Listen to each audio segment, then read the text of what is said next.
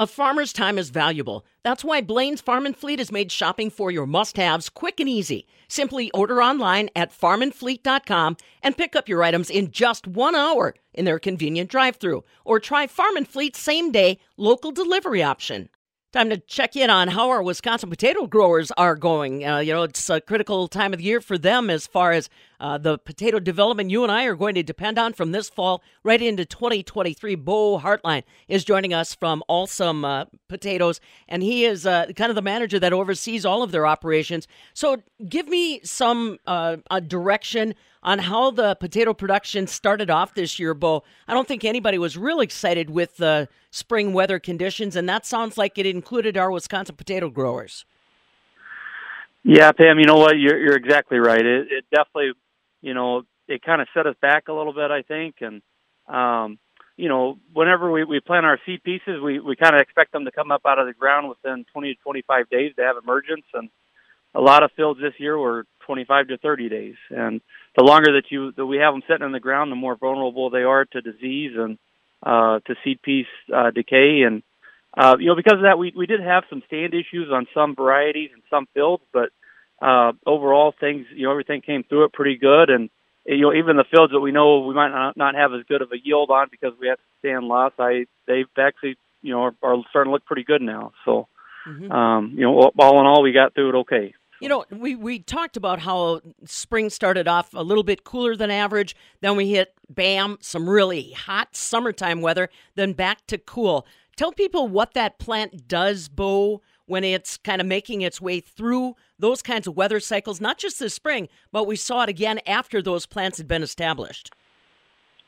Yeah, you know, you know, potatoes are, are you know, are kind of strange, I would say uh, you know, early on in their their development, kind of once they come out of the ground until they get to, you know, about right now or maybe a week or two ago, you know, roughly right before flowering, you know, you know, they tend to do pretty good with heat.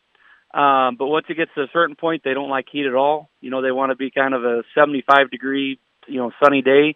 Um, you know, all in all, I don't think it hurt us too bad whenever it's hot like that.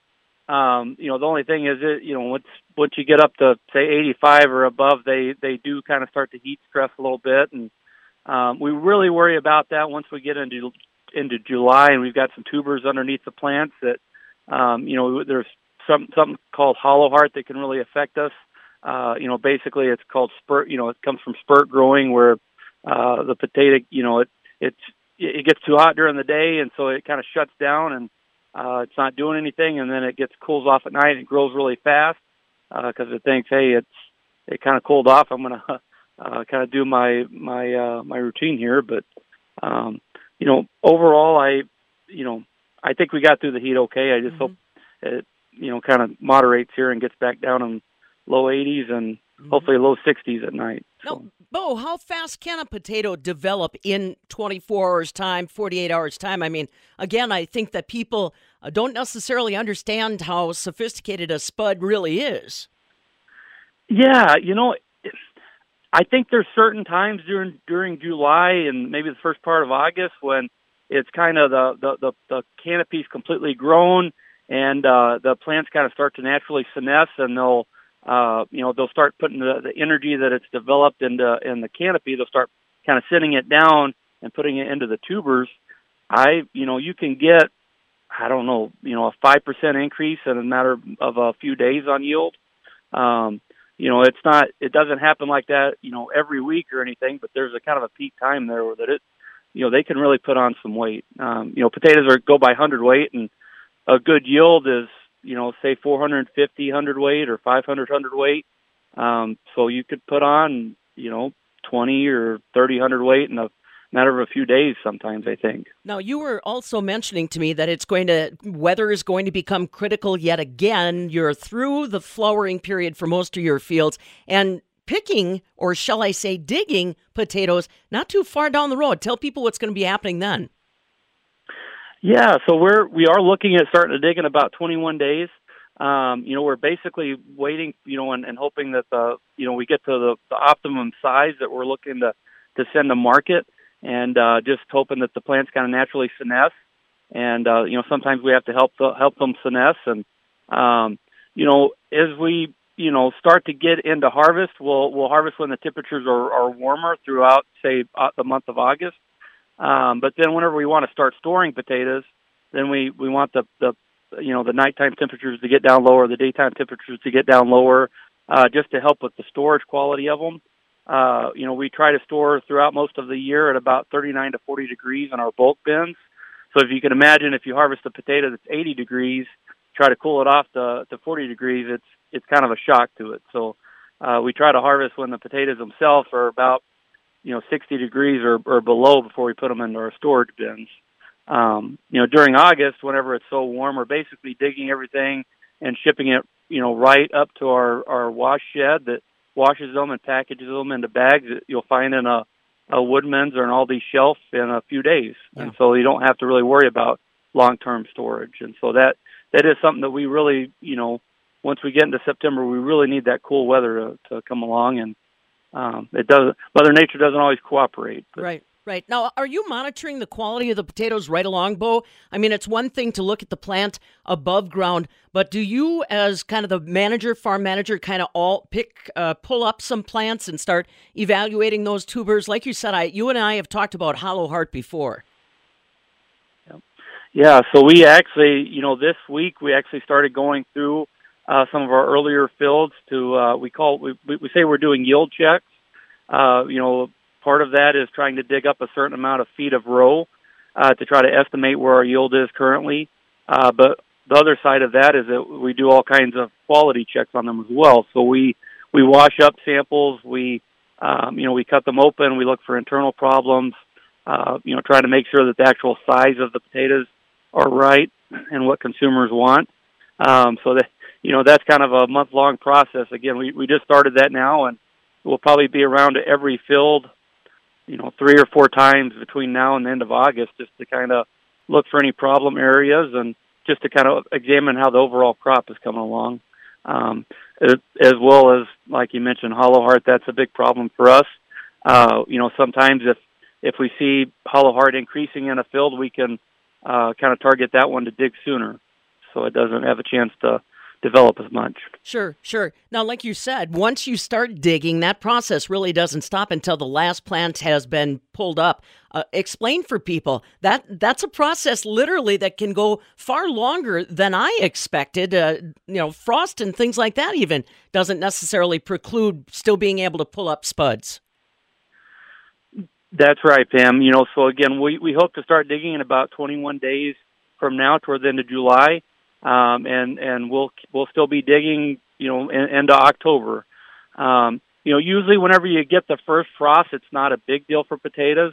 Uh, you potatoes, we, we don't want them to freeze themselves, uh, but they are inside of a, you know, inside of a couple inches of dirt inside of the hill at least. Uh, what we find though is that if it if it freezes you know, if it gets below freezing for multiple hours or you have a sharp drop to 25 or 26 degrees, it can penetrate and get a little bit of the potatoes on the sides of the hill, but, you know, by and large, the overall crop's still good. Uh, but we still, you know, I guess if we had a goal, it would be to not, you know, to have everything dug before the first frost.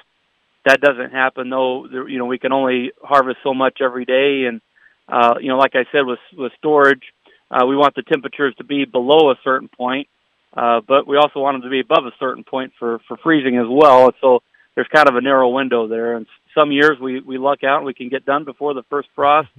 Some years not. But mm-hmm. I would say our, our average, you know, uh, or our target date to get done digging is sometime uh, October 15th, October 20th. Excellent. Bo Hartline's along with us. He's the operations manager for Alsum Farms and a fellow that I turn to when I want to know what's happening with spuds. Now, Bo, talk to me a little bit about after the season. You know, if you you've mentioned a couple times now that some of your varieties may have uh, you know little certain weaknesses, certain traits. What do you guys do once the last spud is done in evaluating for 2023?